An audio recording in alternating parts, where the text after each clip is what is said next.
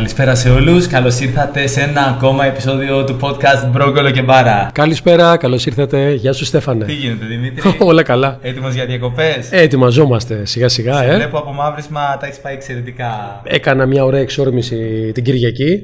Κάτι είδα, πού πήγατε; Πήρα το μαυρισματάκι μου, βιταμίνη D full. Είχαμε πάει Μακρόνισο.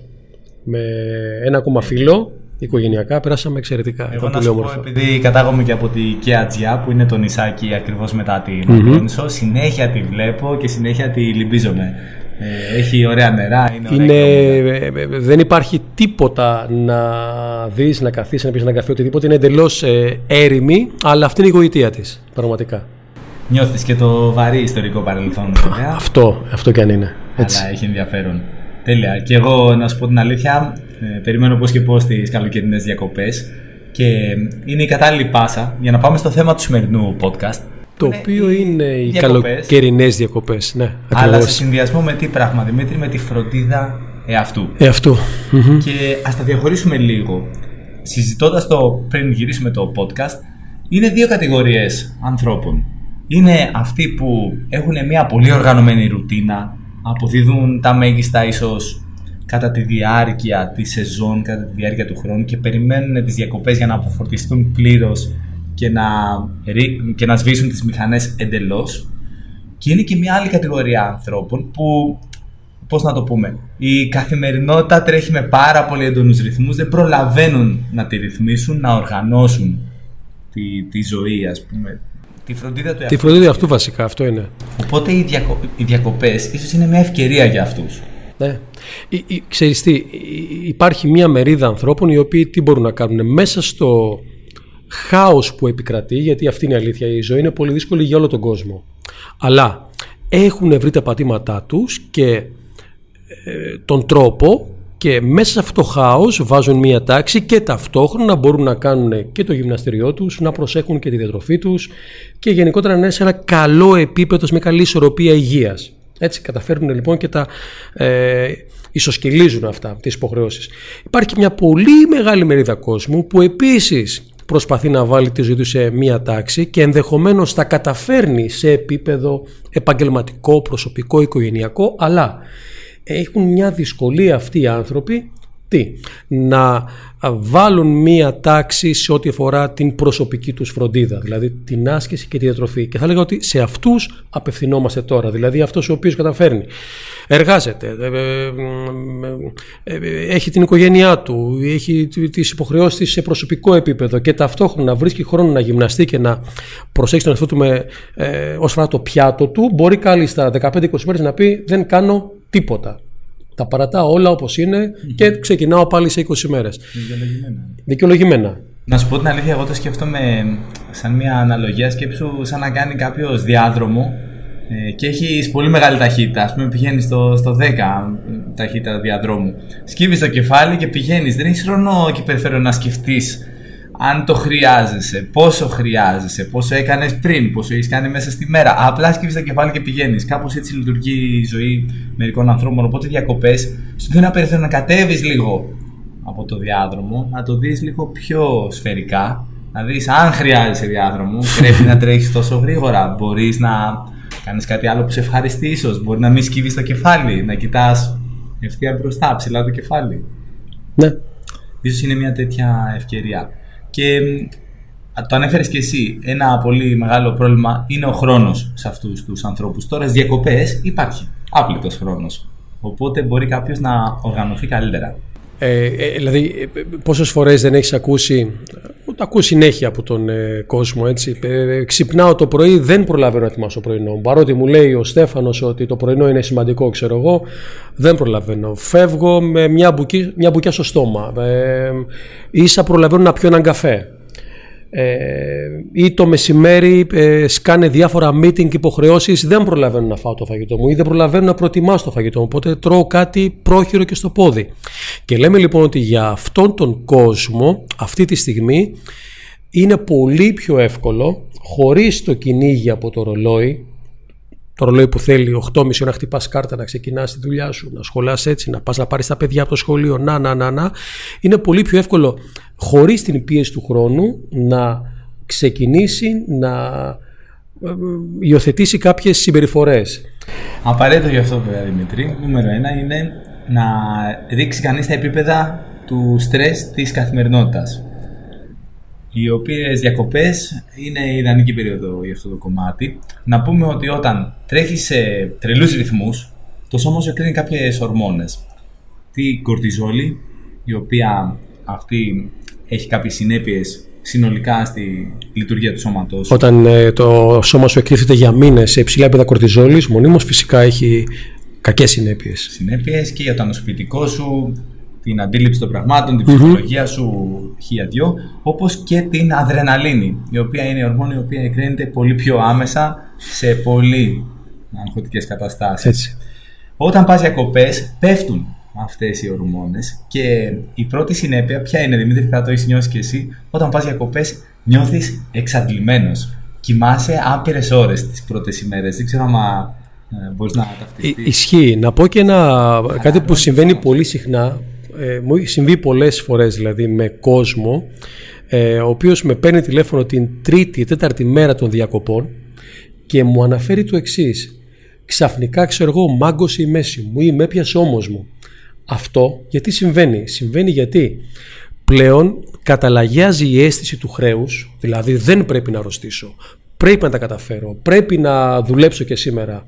Ε, και όταν συμβεί αυτό και πέσουν ορμόνες στο στρες, αρχίζει το σώμα πλέον και τι κάνει, βγάζει συμπτώματα. Αυτό είναι χαρακτηριστικό του πώς κινούμαστε στην καθημερινότητα. Έτσι. Είμαστε σχεδόν ημιπεθαμένοι, δεν το καταλαβαίνουμε και το καταλαβαίνουμε στις διακοπές που τις πρώτες μέρες πραγματικά θέλεις να κοιμάσαι ή βγάζει το σώμα κάποια Δηλαδή, αν έχεις στόμα, μιλάει εκείνη τη στιγμή. Σου λέει, ε, κάτσε τώρα κάτω. Επιτέλους. Είναι, είναι OK, okay, δηλαδή δώσε λίγο χρόνο στον εαυτό σου. Ναι, είναι φυσιολογικό. Σου, κοιμήσου παραπάνω, ρίξε τους ρυθμούς. Ρυθμίστε και πάλι το ορμονικό σου προφίλ, η ψυχολογία σου, η καθημερινότητα. Από εκεί και πέρα μπορείς να θέσεις τα θεμέλια ώστε να χτίσεις νέες συνήθειες. Ναι. Ε, που θα σε βοηθήσουν. Λέγαμε στο ξεκίνημα πριν ξεκινήσουμε ότι λίγο η ιστορία εμένα μου θυμίζει προσωπικά αγώνες ταχύτητας.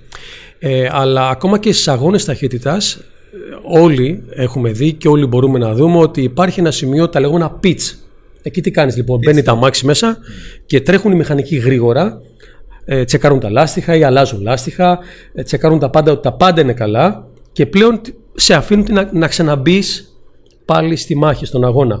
Αν λοιπόν η ζωή είναι ένας αγώνας, που είναι ένας αγώνας υποχρεώσεων και έχει και χαραμάδες έτσι, χαράς και ευτυχίας που πρέπει να μπορούμε, είναι τέχνη να τις γευόμαστε, οι διακοπές μπορεί να είναι λοιπόν η θαυμάσια αυτή η ευκαιρία για pitch control, δηλαδή να, να, να μπούμε, να ξεκουραστούμε πραγματικά, να κάνουμε load ε, από ενέργεια και δυνάμεις έτσι ώστε να μπορέσουμε το Σεπτέμβριο να ξαναβγούμε πάλι ή τέλη Αυγούστου ή όποτε είναι αυτό να ξαναβγούμε πάλι για να είμαστε παραγωγική με τις λιγότερες δυνατές φθορές και χωρίς ατυχήματα.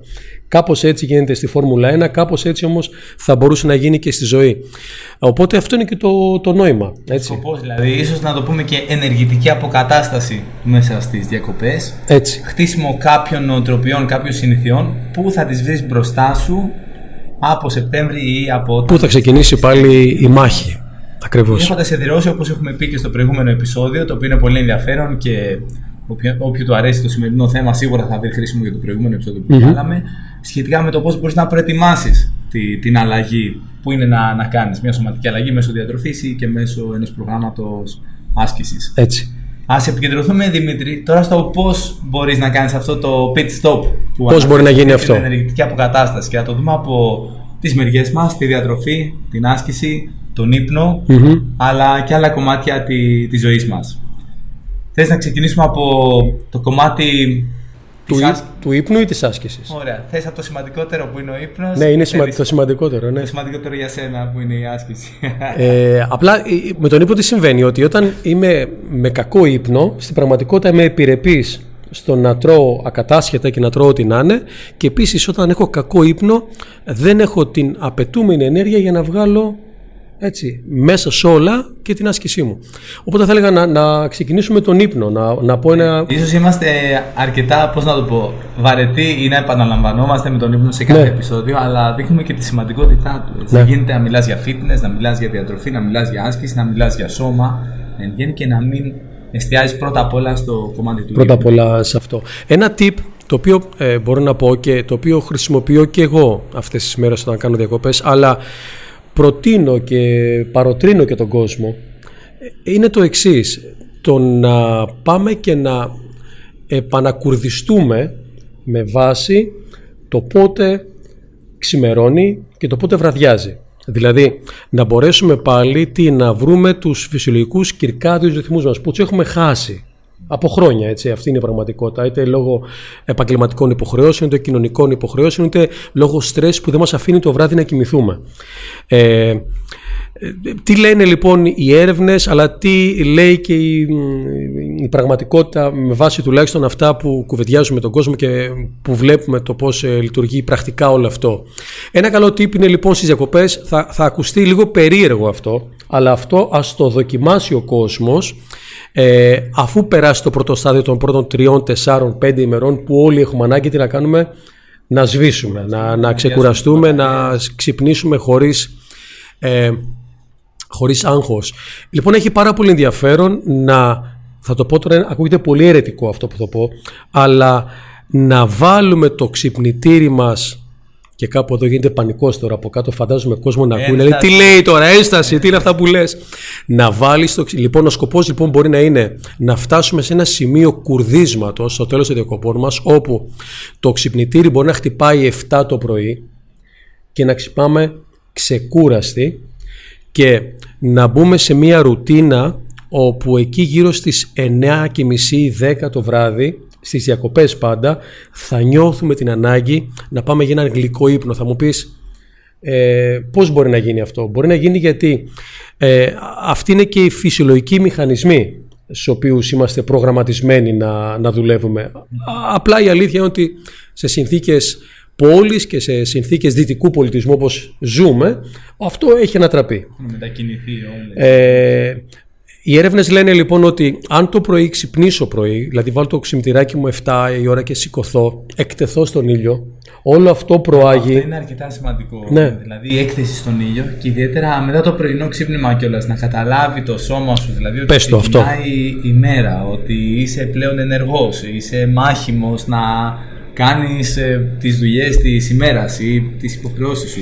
Να πω εδώ μια λεπτομερία να καταλάβει ο κόσμος. Ο τρόπος με τον οποίο ο εγκέφαλος ε, αντιλαμβάνεται αν είναι μέρα ή νύχτα είναι από, την, από το ηλιακό φως το οποίο θα περάσει από τον αφιβληστροειδή και θα φτάσει και θα δώσει το μνηματάκι στον εγκέφαλο τώρα είναι πρωί. Η πραγματικότητα που ζούμε στις πόλεις είναι η εξής. Ξυπνάμε το πρωί, πίνουμε έναν καφέ, κουτουλώντας μπαίνουμε σε ένα μάξι και πάμε σε ένα γραφείο όπου είμαστε με τεχνητό φως όλη μέρα και μπροστά ε, σε μια οθόνη υπολογιστή που πάλι υπάρχει ένα φως το οποίο όμως δεν είναι το φυσικό ηλιακό φως. Βράδυ τελειώνουμε τη δουλειά μας, πηγαίνουμε στο σπίτι όπου είμαστε πάλι σε τεχνητό φως και το βράδυ εκτιθέμεθα πάλι που σε μια οθόνη για να χαζέψουμε και λίγο στα social ή για να εργαστούμε ίσως και το βράδυ. Με αποτέλεσμα ε, αυτό που το οποίο βιώνουμε και αυτό στο οποίο μπαίνουμε μέσα στην καθημερινότητά μας είναι ένα ε, κοινωνικό jet lag, έτσι το ονομάζουν. Δηλαδή θα το βρείτε, αν το ψάξετε social jet lag, θα βρείτε και αναφορές και βιβλιογραφία. Και λέμε πόσο αυτό όλο μπορεί να, να το αναποδογυρίσουμε. Γιατί όλο αυτό αυξάνει τα επίπεδα του στρες στην καθημερινότητα, αυξάνει τα επίπεδα του στρες και στο βραδινό μας ύπνο, μας κάνει να ξυπνάμε το πρωί κουρασμένοι και αυτό είναι ένα πηγάδι στο οποίο μπαίνουμε το οποίο πραγματικά δεν ξεκουραζόμαστε, το οποίο μας οδηγεί στην εύκολη τροφή, μας οδηγεί σε χαμηλά επίπεδα ενέργειας μες στην ημέρα, άρα δεν θέλουμε να γυμναστούμε γιατί ε, δεν νιώθουμε την, ε, ε, το, το κουράγιο να το κάνουμε. Και όλο αυτό λοιπόν πώς μπορεί να Άρα, το φέρουμε τούμπα. Μια επιστροφή ίσως στους φυσικούς βιολογικούς ρυθμούς, ναι. στους ορμονικούς ρυθμούς του σώματος, με απλά λόγια περισσότερη έκθεση στον ήλιο, κάνει το περπάτημά σου, δεν θέλει και πολλή ώρα, Δημήτρη. Όχι, δεν, θέλει πολλή ώρα. Για ναι. μια ώρα περπάτημα. Δηλαδή και 10 λεπτά ξεκινήσει κανείς, 20 λεπτά, μισή ώρα να πάρεις το, τον αέρα σου. Το πρωί με το που ξυπνάς ή το βράδυ όταν Και η απομάκρυνση από τις ηλεκτρο... ηλεκτρονικές συσκευές, τα, τα τάμπλετ, το οποίο νομίζω έκανες και πρόσφατα μια δημοσίευση ότι σχετίζεται άμεσα και με την κατάθλιψη του καθενός. Γιατί Φυσικά. βλέπεις μια ψεύτικη ζωή που παρουσιάζεται από τους περισσότερους και μπαίνεις σε ένα πλαίσιο να σκέψεων, να αγχώνεσαι. ότι αυτό το ζει καλύτερα από μένα, το, το οποίο δεν ισχύει. Έτσι. Όλοι χρησιμοποιούμε τα social media, εκθέτουμε τις καλύτερες μας στιγμές. Ε, και ναι. αυτές διαστρεβλωμένες κιόλας. Δηλαδή, καμία σημασία. Όπως λέω. Ναι. Με, με, τον σύντροφό σου και να βγάζεις μια φωτογραφία μετά γελάς. Αυτή τη φωτογραφία τη χαμογέλαση θα βγάλεις. Δεν θα βγάλεις τώρα, ξέρω εγώ, τον πλάστη πάνω το κεφάλι σου. Δεν το κάνεις αυτό. Οπότε, για να κλείσω από την πλευρά μου και μετά θα πεις Στέφανα να πεις κάτι για τον ύπνο εσύ, εγώ θα λέγω ότι τι θέλει λοιπόν. Πρωινό ξύπνημα, έκθεση στον ήλιο, ώστε ο εγκέφαλος να καταλάβει το μήνυμα ότι ξημέρωσε. Ε, και το βραδάκι, καθώς πέφτει το ηλιακό φως και σκοτεινιάζει, ε, ας ανάψουμε τα κεράκια μας, διακοπούλες είμαστε, ας βάλουμε όμορφη μουσική, ας ε, αγκαλιαστούμε έτσι, με τα τέρια μας, με τους συντρόφους μας ή με τους φίλους μας, ε, ε ας ε, πιάσουμε μια ροκουβεντούλα, ένα βιβλιαράκι, μακριά από ηλεκτρονικές συσκευές, από social, είναι διακοπές. Δηλαδή, αν θέλουμε να είναι διακοπές, είναι μια καλή ευκαιρία να κάνουμε δύο-τρία πράγματα διαφορετικά. Αυτό όλο που θα οδηγήσει. Θα οδηγήσει σε μια αρρύθμιση του κυρκάδιου κύκλου, σε μια ορμονική αποκατάσταση μεταξύ κορτιζόλης, ανδρεναλίνης, ερετονίνης, ε, μελατονίνης κατ' επέκταση. Ε, όλο αυτό θα μας ξεκουράσει πραγματικά και θα μας γεμίσει με πραγματική ενέργεια και ε, ένα 40% να κρατήσουμε από αυτές τις συνήθειες για τη ζωή μας την κανονική μόλις επιστρέψουμε το Σεπτέμβρη έχουμε βάλει κάποια πολύ πολύ βασικά θεμέλια. Είναι ένα πολύ καλό tip και αν δεν μπορέσουμε να το κάνουμε στις διακοπές τώρα που είναι πιο εύκολο αναρωτιέμαι πόσο πιο δύσκολο να το κάνεις μετά σε κανονικές συνθήκες που είναι πόλεμος έτσι. Έχεις απόλυτο δίκιο. Είναι μια σκέψη βέβαια. Ας προσθέσουμε και το κομμάτι της διατροφής για να το πάμε και σαν ένα από μόνο το κεφάλαιο αλλά και τη σύνδεσή της με, το, με τον ύπνο. Mm-hmm. Συνήθω δεν βοηθάει να κάνεις βαριά γεύματα πριν τον ύπνο σου. Έτσι. Είναι και θέμα ανατομικό. Δηλαδή, άμα το φαγητό είναι στο στομάχι σου και παίρνεις μια κλίση για το κρεβάτι, συνήθως αυτό παλινδρομή. Θα σου κάνει καόρε, θα σε δυσκολέψει. Άρα, γι' αυτό το λόγο, πρακτικά μιλώντας, καλό είναι τουλάχιστον τρεις ώρες πριν ε, την κατάκληση να έχεις κάνει το καλό γεύμα της μέρας. Ε, τώρα δες ανάλογα τώρα και τα ωράρια σου όσο πιο νωρίς είναι το πιο πλούσιο γεύμα τόσο το, το καλύτερο και όσο τελειώνει η μέρα τόσο πιο ελαφριά καλό να είναι τα γεύματα γενικά. Και αν τώρα το πάμε λιγάκι πιο συγκεκριμένα στο κομμάτι της διατροφής, τι μπορείς να κάνεις σε αυτό το πλαίσιο των διακοπών; Σίγουρα δεν θα κάνεις δίαιτα, δεν θα κάνεις κάτι πολύ προσεγμένο, πολύ εστιασμένο στη λεπτομέρειά του. Ωστόσο, μπορεί να έχεις στο μυαλό σου κάποιους γενικούς κανόνες. Να θυμίσουμε, Δημήτρη, ότι η διατροφή και η άσκηση και ο ύπνος, αλλά κυρίως η διατροφή λειτουργεί αθρηστικά. Δηλαδή, μας νοιάζει τι συμβαίνει συνολικά από το πρωί της κάθε ημέρας μέχρι το τέλος της, μέχρι το βράδυ. Και σε ένα πλαίσιο εβδομάδας, από Δευτέρα έως Κυριακή. Δεν μας νοιάζει ένα γεύμα που θα είναι λίγο πιο πλούσιο, που θα δοκιμάσεις το τοπικό έδεσμα, που θα ναι. κάνεις ένα γεύμα πιο οικογενειακό ή εορταστικό. Αλλά τι κάνεις στα περισσότερα γεύματα των διακοπών σου.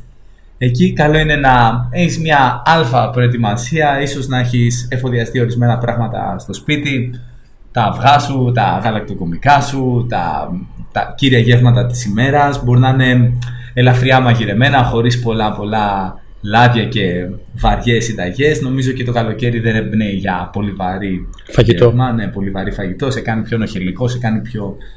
Ξέρεις, να έχεις νύστα μέσα στη μέρα, να πέφτεις ε, και τέλος και κάποια σνακ ίσως για την παραλία, τις μπάρες σου, τα, τα φρούτα σου, τα ξηροκάρπια σου που να σε κρατήσουν με τόση όση ενέργεια ώστε να το ευχαριστιέσαι και πάλι να μην πέφτεις ενεργειακά και να μην θέλεις να, να κοιμάσαι όλη την ώρα. Αυτό είναι πολύ σημαντικό που λες και το θέμα του τι τρώω στην παραλία είναι υψής της σημασίας για να μην στερέψω από ενέργεια και να μην αφιδατωθώ στην παραλία. Γιατί ε, αυτό θα μου δημιουργήσει ε, μια κακή διάθεση μέχρι την ώρα που θα φτάσω να καθίσω στην ταβέρνα ή να πάω σπίτι για να φάω όπου ε, έχω δημιουργήσει το τέλειο πλαίσιο για να πέσω με τα μούτρα.